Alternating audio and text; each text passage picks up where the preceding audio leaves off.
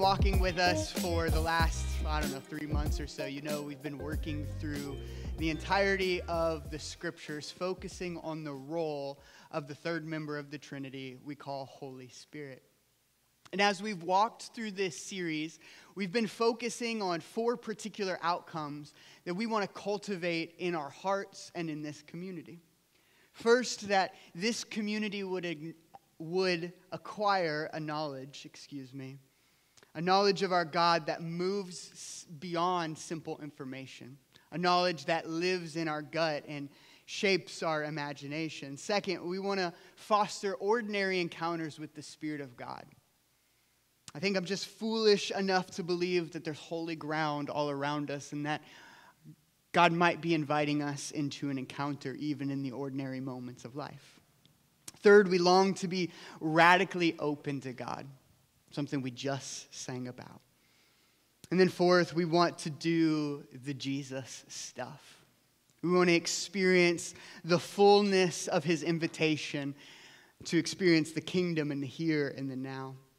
And so, to prepare ourselves to live out the prayer, Come, Holy Spirit, we've been reflecting on the Spirit's work throughout the biblical narrative. And so today, our aim is to discover what it means for us to be spirit led disciples of Jesus. But even that aim leads us to an important question What does it mean to be a disciple? Like, take a moment to actually put a definition to that in your mind. What does it mean to be a disciple of Jesus? Some have defined it as Christian trivia. Someone who knows the full range of the Christian vocabulary and can speak the speak, if you will. Some have defined it as a set of habits or a perfect quiet time streak.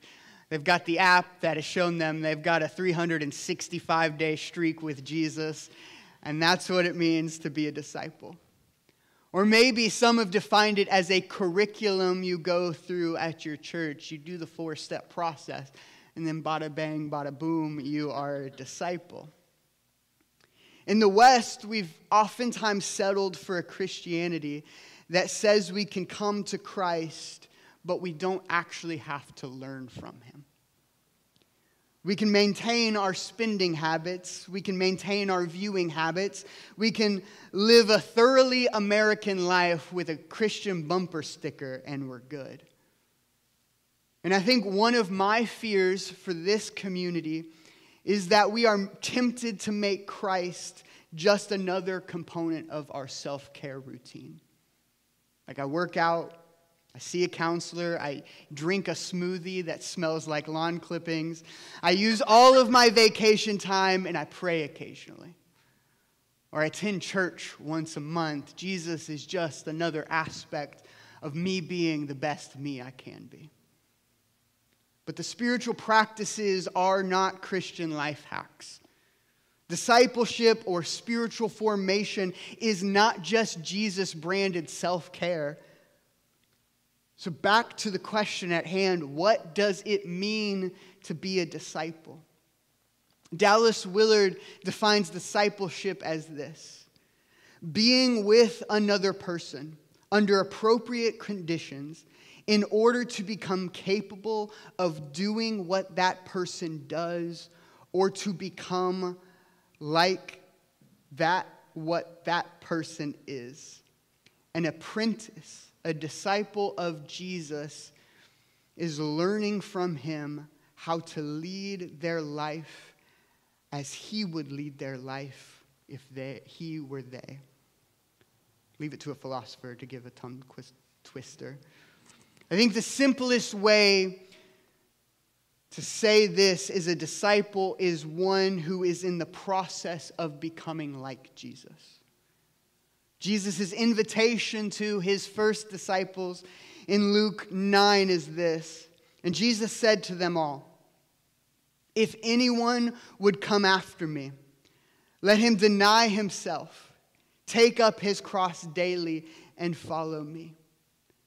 For whoever would save his life will lose it, but whoever loses his life for my sake will save it. This is a far more intense, more sacrificial, and more compelling vision of discipleship than anything we've settled for here in the West. And my fear, again, for this community is that we settle for something less than what Jesus has to offer us. That we settle for a life that looks like everyone else's, just set to the Maverick City music soundtrack. That we settle for something less than the entirety of Jesus. And it's that settling that prompts the Apostle Paul to write his letter to a church in Galatia. It's in that work that Paul offers this beautiful and compelling vision of what it means to be a disciple of Jesus, attentive to the work of the Spirit in our lives. But Paul is also writing from a deep place of concern, dare I say frustration, due to the compromise of the Galatians. And so, on that note, I want to do like a 5,000 foot overview of the book of Galatians, Galatians, excuse me, which fits nicely into three movements. And then I want to key in specifically on chapter 5, in which Paul offers instructions on what it means to be spirit led disciples. And then we'll reflect on what it means for us to be a disciple. Does that sound good? Cool, cool, cool. Doesn't sound good to anybody, just me. So here's the T on Paul's letter to the Galatians. The Jesus movement begins in the Jewish people, but quickly moves to the non Jewish people called Gentiles. And as this movement is expanded, it is grappling with what it means to be a follower of the Jewish Messiah. And so, quickly within the first couple of years of the early Christian movement, rose a Jewish faction that believed that non Jewish people, Gentiles, to truly be a part of God's family, had to adopt certain practices of the Torah, namely male circumcision, kosher eating, and Sabbath observance. This is a debate detailed in Acts 15. You can read the whole thing there. And some of these Jewish Christians made their way to Galatia to undermine Jew, Paul's ministry and to convince the Galatians to adopt the practices of the Torah. And I imagine this is Paul's frustrated text as he's receiving word of what's happening. And he poses this argument, offering an alternative vision of what it means to be a follower of Jesus because ultimately he believes what's going on is a distortion of the gospel. So, Galatians 1 and 2 begin with a defense of Paul's message and authority. If you remember, Paul has this extraordinary encounter on the road to Damascus where he is commissioned by the risen Jesus to go to the non Jewish world to announce the gospel. He then explains later in his ministry that he goes to Jerusalem and he meets with the other dis- apostles, namely Peter and James. So, to be clear, in the book of Galatians, Paul is pretty salty, and when he name drops James and Peter, it's not for good reasons. So, there's more on that here in a second. So, when Paul meets them, he explains that he has not been requiring Torah observance of his converts, and they are supportive when he meets with them. But then the plot thickens.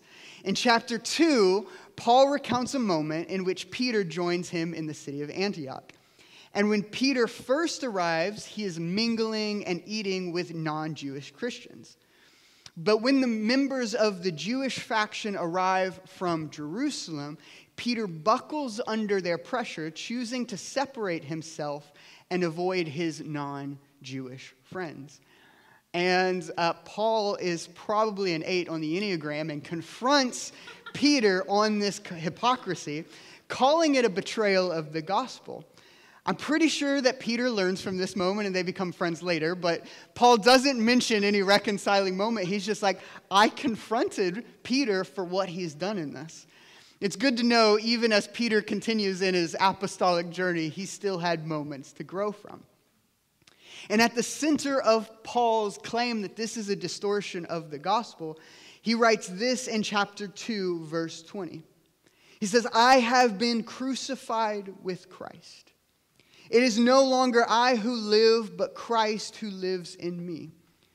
The life I now live in the flesh, I live by faith in the Son of God, who loved me and gave himself for me. The central claim of Paul's message, of Paul's gospel, is that when one puts their trust in Jesus, what is true of Jesus becomes true of them. He then continues by spelling out the implications of this gospel to the whole world in Galatians 3 and 4, where it's all about God's purpose for a new family on the basis of trust. And so Paul begins this long argument starting with a man named Abraham. So, Abraham uh, is a man who is called by God and is declared righteous long before the law existed. Like if you think about the biblical timeline, Abraham speaks to God long before Moses receives the Ten Commandments. And yet, even without the law, God reckons Abraham right before him on the basis not of Abraham's deeds, but on the basis of his trust. So God or Abraham's right standing before the Lord was not on the basis of keeping the law or the Torah, but on his trust in God. And in Genesis 12, God reveals to Abraham that his purpose has been and will always be to have one large, multi ethnic family relating to God on the basis of trust. This is what is written of in Genesis 12. God says to Abraham, And I will make you a great nation, and I will bless you and make your name great so that you will be a blessing. I will bless those who bless you, and him who dishonors you I will curse. And in you all the families of the earth shall be blessed. God's aim from the beginning is to have a large, multi ethnic family relating to him on the basis of trust. And so, anticipating the next question, Paul launches into a dense explanation of God's purpose behind the law and the Torah. It's complex. I won't get into all of it, but I'll mention two things. He first claims that the Torah was given after the promise of Abraham. So, the promise given to Abraham supersedes the law. And then, second, the Torah excuse me, the first was that it was given after, and the second, that the Torah given to Moses at Mount Sinai was always a temporary measure. Paul believed that the Torah functioned to expose Israel's sins, offering them strict rules in order to keep them on the straight and narrow until something more permanent could be done about their bad behavior. He gave them a straight and narrow path to help them on the way to love and righteousness, to learn what it means to be the people of God.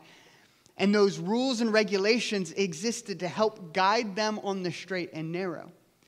And Paul believes that Jesus is the something more permanent, that Jesus became the most faithful Israelite, embodying what it means to love God and love neighbor a total fulfillment of the law. And Jesus made it possible for anyone of any ethnicity, of any nation, to become a participant in the promise given to Abraham in Genesis 12. So this is what Paul writes in Galatians 3 26 through 29. In Christ Jesus, you are all sons of God through faith, through trust. For as many of you as were baptized in Christ have put on Christ. There is neither Jew nor Greek. There's neither slave nor free. There is no male and female. You are all one in Christ Jesus. And if you are Christ's, then you are Abraham's offspring, heirs according to the promise. All people are now invited to be disciples of Jesus, learning what it means to be a part of God's new multi ethnic family. And this brings us to chapter 5, our teaching text. If you'll give me about, uh, let's say, 10 minutes, We'll work our way through this and we'll f- reflect on how to put Paul's instructions into practice. We doing okay? Okay, no, we're not. All right, fine. I'll keep going regardless. In chapter 5, Paul answers the question if Jesus' followers don't have to follow the law, then how are they to know what to do? How are you supposed to know what to do if you don't have rules and regulations? Anybody grow up in a strict environment and you just expect here's what you can do, here's what you can't do, here's what you touch, here's what you can't touch. In chapter 5, Paul answers that question. His simple answer is the Spirit. Christ now lives in us through the Holy Spirit, making us new humans. To the church of Rome, Paul will write this For the kingdom of God is not a matter of eating and drinking, but of righteousness and peace and joy in the Holy Spirit. Whoever thus serves Christ is acceptable to God and approved by men. So then let us pursue what makes for peace and for mutual upbringing. Like Abraham, we listen to the voice of God leading us into a new way of living. It's now no longer a matter of what you can eat and what you can't eat. It's a matter of listening to the voice of the Spirit guide us in what it means to be the people of God. We're given the opportunity not to hear God's voice secondhand, but to actually hear the whisper of God in the Spirit. Let's pick up in verse 5. For through the Spirit, by faith, we ourselves eagerly, eagerly wait for the hope of righteousness. For in Christ Jesus, neither circumcision nor uncircumcision count for anything, but only faith working through love. Skip down to verse 13. For you were called to freedom, brothers. Only do not use your freedom as an opportunity for the flesh, but through love serve one another. For the whole law, the whole Torah, is fulfilled in one word you shall love your neighbor as yourself. Remember, remember, Paul is writing to a fractured community grappling what it mean, with what it means to be disciples of Jesus, grappling with a community who's trying to decide who can I eat with and who can't I eat with. And Paul's reminder is that you are free, but that your freedom is not so that you can do whatever you want. The freedom won by Christ is not a pretext for self indulgence or for excess legalism. It is the liberty to love one another. It is the freedom and creativity to think, how do I best love the person in front of me? How do I learn to love my neighbor as myself? Paul is quoting from Leviticus 19 18, saying that the whole of the Torah, the entirety of the law, can be summarized in this love your neighbor as yourself. You'll notice that the scripture never says love everybody. That is in part because you can't. The instruction is to love your neighbor, the person you can see, the person you can act on behalf of, the person you can help, the person you can serve. Paul's definition for love is service. So his first instruction is to serve one another. I think it might be possible that Paul had in mind a particular dinner Jesus was at with his disciples. As dessert was just being finished, Jesus got up from the table, wrapped a towel around his waist, and began to wash the feet of his disciples. The God of creation, the one that spoke reality to an exi- into existence and created humanity from the dust, was staining his hands with the dirt from his disciples' feet.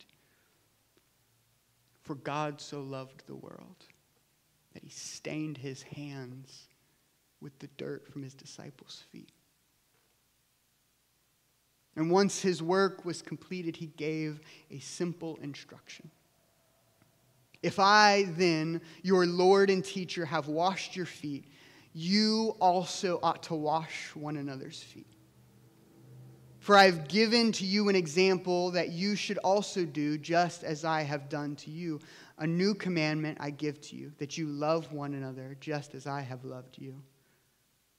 You also are to love one another. By this, all people will know that you are my disciples, if you have love for one another. In Jesus, we are learning a new way to be family, a new way to be human. The days of factions, infighting, pettiness, and manipulation are over. They will know you are my disciples not by the website, not by your voting record, not by how Midwestern nice you are, not by your Instagram bio, but by your willingness to lovingly serve. Scot McKnight writes this This is what it means to live in the Spirit. The premier expression of the Spirit is love, and the Spirit prompted person is the one who loves God and loves others. Spiritual, spiritual formation is formation into love. Here's a simple truth that I cannot get around. You cannot do discipleship alone.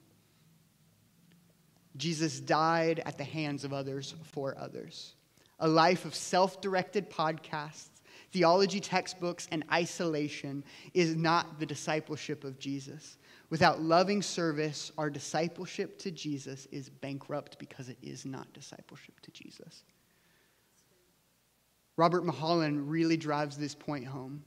He writes If you want a good litmus test of your spiritual growth, simply examine the nature and quality of the relationships you have with others. Examine the relationships you have with others. May the aim of our lives be to continue to become people of love, that our lives could be summed up. They loved their neighbor as themselves.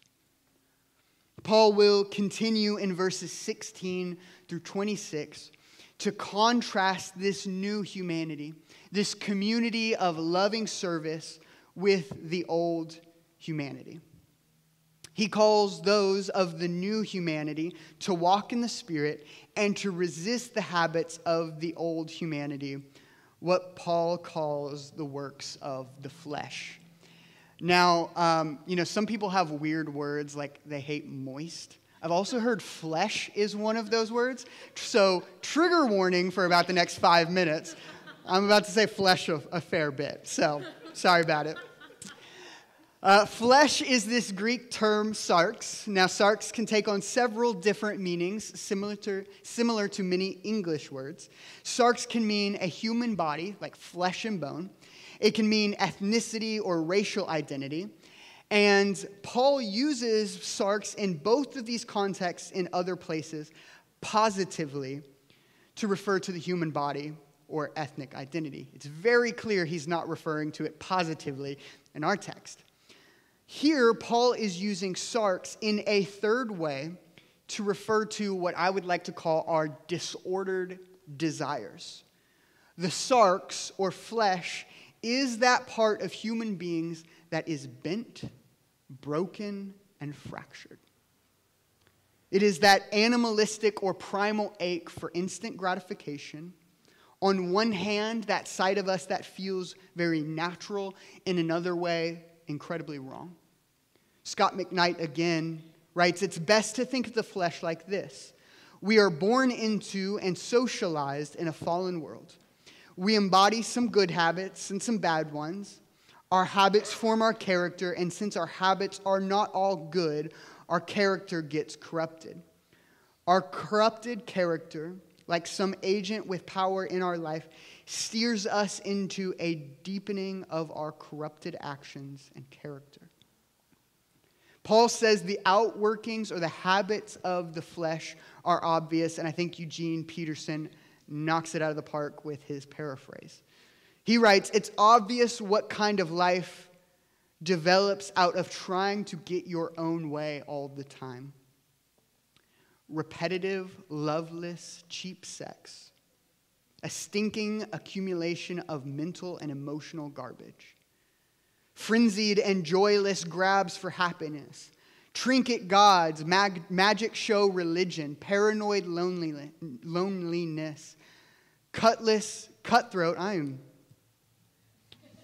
cutthroat competition, all consuming, yet never satisfied wants, a brutal temper, an impotence to love or to be loved, divided homes and divided lives, small minded and lopsided pursuits, the vicious habits of depersonalizing everyone into a rival, uncontrolled and uncontrollable addictions, ugly parodies of community. I could go on. But this isn't the first time I've warned you, you know. If you use your freedom this way, you will not inherit God's kingdom. These are all the ways of living that dehumanize other people, destroy relationships, and fracture our communities. Paul adds that while the Torah prohibited these types of behaviors, it actually had no power in helping God's people find freedom from these things. But in Christ, the way of flesh has been put to death, making it possible for us to experience Christ's life as our own. Remember Paul's central claim for those who trust in Jesus, what is true of him because true becomes true of them. For those that put their trust in Jesus and rely on the Spirit, the character of Christ is grown in them. Verse 22, probably the most talked about Sunday school verse ever. But the fruit of the Spirit is love, joy, peace, patience, kindness, goodness, faithfulness, gentleness, self control. Against such things, there is no law. First, notice that fruit is singular. It's fruit, not fruits. These virtues are not a buffet of produce that we pick from.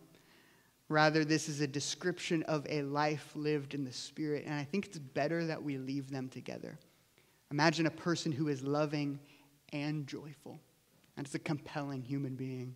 A person who is peaceful and patient, injects calm into every situation. A person who is good and loyal is the best kind of friend. A person who is gentle and self control doesn't need the law to tell them what to do. They've mastered their desires and can be a force for good in the world. Paul's invitation is to hold these things together. Second, notice that this is a description of Christ. Paul is once again saying that what is true of Jesus can be true of those who walk in the Spirit. Let that thought settle in your mind just for a second that what is true of Jesus can be true of you. Can we put aside the, the WWJD and the sermons you heard in youth group just for a second to actually consider what it would look like to embody the character of Christ? That Paul is saying that for those who trust and learn to walk with the Spirit, that the very character of Christ will be produced in you. Not that you will act like you care, but that you will actually be a person of love. Not that you will act happy or satisfied, but that you will actually be a person of joy. Not that you will act cool or undisturbed, but that you will actually be a person of peace. A non anxious presence in the midst of a chaotic world. Paul's promise is not that you will be empowered to behave in these ways, but that through discipleship to Jesus, these fruits will produce in us, will be produced in us in such a way that they can become automatic responses.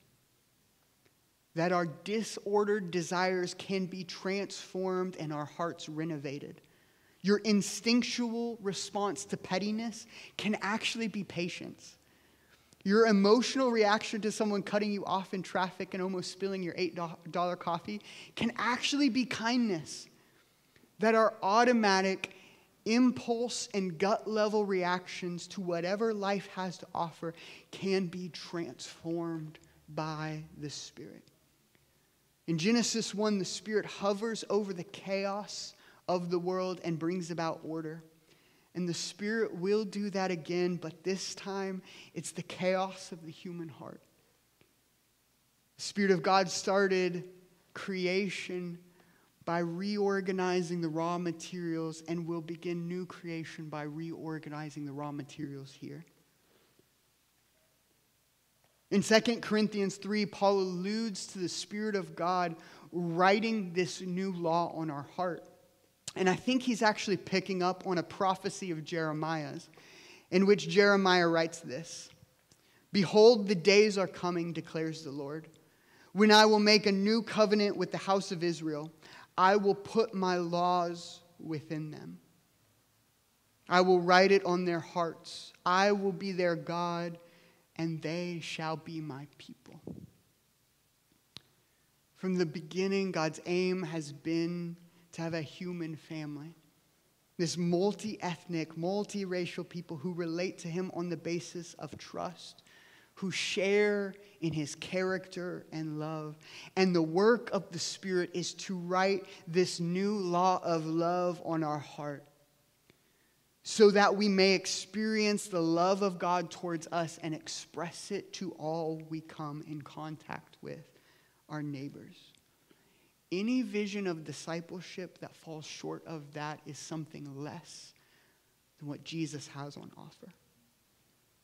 Any gospel that doesn't invite you to experience the transformation of the Spirit is not the gospel of Jesus. His invitation is to learn my way, to sit at my feet and become people of love. So let's reflect on what this might mean for us. I think I may have taken longer than 10, but forgive me. I'll say it plainly. I genuinely believe that the Spirit can renovate our hearts and our desires and that we can be transformed. But that doesn't mean it comes automatically, and it definitely doesn't mean it will be easy. Paul names a conflict that takes place in our chest a war between flesh and spirit. The war between our disordered desires and the love of God and love of neighbor. We long to be people of love, choosing to follow the way of the Spirit, but there is that other part of us that is always whispering, always tempting, always inviting us to give in. This is not some angel on one side and demon on the other, kind of tempting us. This is a war that takes place right here. It's a war that we are all very familiar with. And on one hand, that is a bummer. Like, it's not fun to think about the chaos that happens in our chest cavity. I think that until we have experienced the fullness of God's redemption, that war is going to continue raging. And so that is a bummer. But on the other hand, there is a comfort in knowing that I'm not alone and you're not alone. There's comfort in knowing that Peter messed up, that he gave in to social pressures, and Paul still named this conflict that he clearly understood well the war between flesh and spirit. But Paul is saying while we cannot yet rid ourselves of the war, we can daily crucify the flesh and choose to walk in the way of the Spirit. The promise of this text, the testimony of history, and simply my own experience is that we can trust the Spirit to partner with us and to produce the character of Christ in us, so long as we do our part to cultivate a life conducive to the work of the Spirit. In Philippians, Paul writes this Work out your own salvation with fear and trembling, for it is God who works in you both to will and to work for his good pleasure. This is to say that there is a part for you to do, and there's a part for God to do. To that old way of life, your habits of sin, your inclination to disordered and destructive living, Paul says, put them to death. He picks up on Jesus' instructions to follow him and pick up your cross. Now, if I left it there, that would seem that this is all an exercise in willpower. And I'm like, good luck, because I know you all have worked out every day this year. this isn't an application of our willpower, though I think there is some application of our willpower. And maybe in the light of the Protestant Reformation, we've said, ah, don't worry about willpower at all.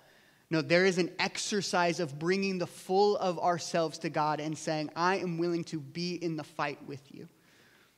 But in a moment of temptation or of corrupted desire, we have to choose not to do what we want to do in a moment, but to do what our deeper desire is.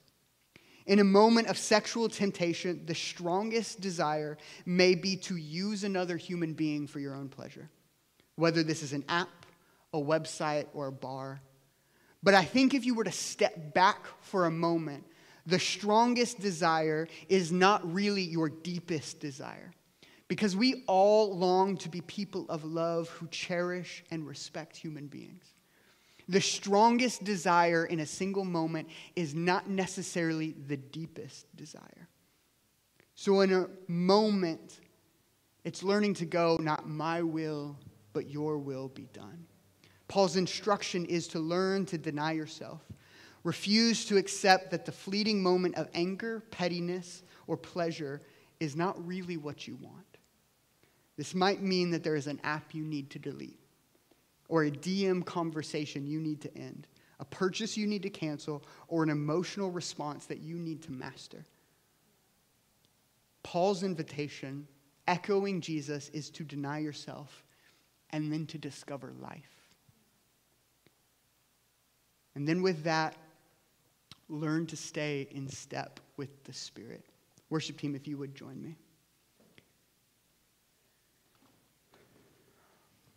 Paul's invitation is to live a life with intentional and cultivated awareness of God. That we can all think and actually be aware of God in any given moment. There's this classic Christian book called Practicing the Presence of God. And in it, uh, this 17th century French monk named Brother Lawrence details a series of conversations. And uh, he says this In order to know God, we must often think of him. And when we come to love him, we shall then also think of him often. For our heart will be with our treasure. In moments of anger or pride, insecurity, jealousy, greed, or laziness, these moments can be invaded by the empowering presence of God. This is possible, but it doesn't come automatically. Greg Boyd reminds us God's presence in the present moment is the single most important task of the Christian life, and that no spiritual discipline is more foundational or transforming than this one. I would actually disagree a little bit with that quote it's not that there isn't one that's more foundational, it's that every spiritual discipline, if I can peel back the curtain a little bit, every spiritual discipline is about this single point becoming aware of what God is doing in the present moment. Sabbath is about learning to recognize God in the midst of our rest, that you do not have to produce something for Him to love you Prayer is about this ongoing conversation with God, Him inviting us to be a part of His conspiracy to push back the darkness with light. That reading our scripture is an invitation to see His work played out in the lives of the saints and imagine what He might do in us and through us.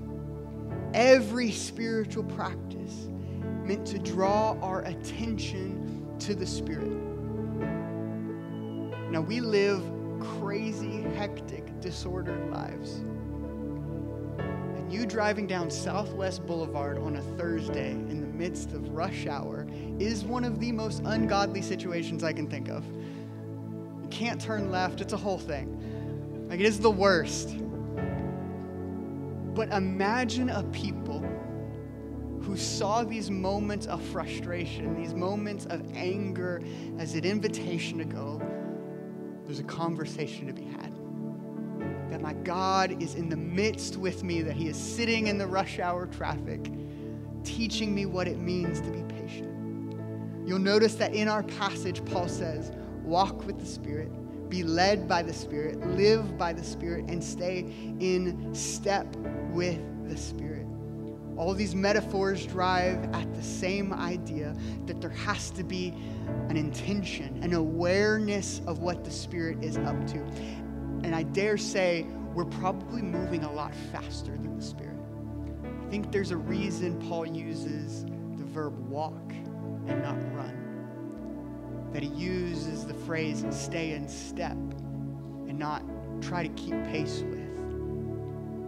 Paul's inviting us to slow down and see every moment as holy before our God. To see every moment as an invitation to have the divine presence of God invade our lives and form the fruits of the Spirit in us. This is Jesus' invitation into life abundant, that we might learn what it is to be his people to experience his character. If you would, stand with me as we prepare to come to the table of the Lord and do confession.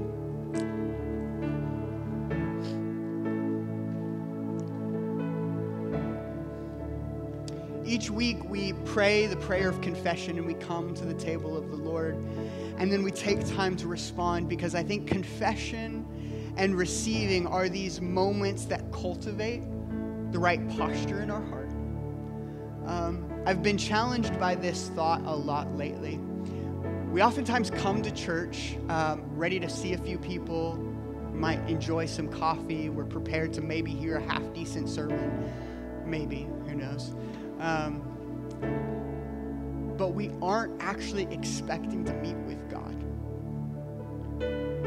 That we show up in all the messiness of life and we're actually not in the mind space or the head space to actually be aware that the living God is in our midst. And so, as we pray the prayer of confession, as we prepare our hearts, as we come to receive from the table of the Lord, may it be an opportunity to, convo- to um, cultivate the right posture before our God. And that it might be the invitation to the conversation. So, if you would, let's prepare to say the prayer of confession. The words will be on the screen. Let's pray it together. Most merciful God, we confess that we have sinned against you in thought, word, and deed, by what we have done and by what we have left. We have not loved you with our whole heart. We have not loved our neighbors as ourselves. We are truly sorry and we humbly repent. For the sake of your Son, Jesus Christ, have mercy on us and forgive us that we may delight in your will and walk in your ways to the glory of your name. Amen. For the believer, the table is an invitation to be reminded that we are the family of God. For the unbeliever, the table is this invitation to taste and see that the Lord is good. For at the table, we declare Christ has died, Christ has risen, and Christ will come again. So here's what will happen over the next few moments. Our invitation will be to come and receive. And then the worship team will just continue in one of the songs we've been singing. And this is your opportunity to start having a conversation to actually think that He is in this room ready to talk to you. So cultivate your heart by receiving from the table, and then let's have a conversation with God. Come and receive from the table.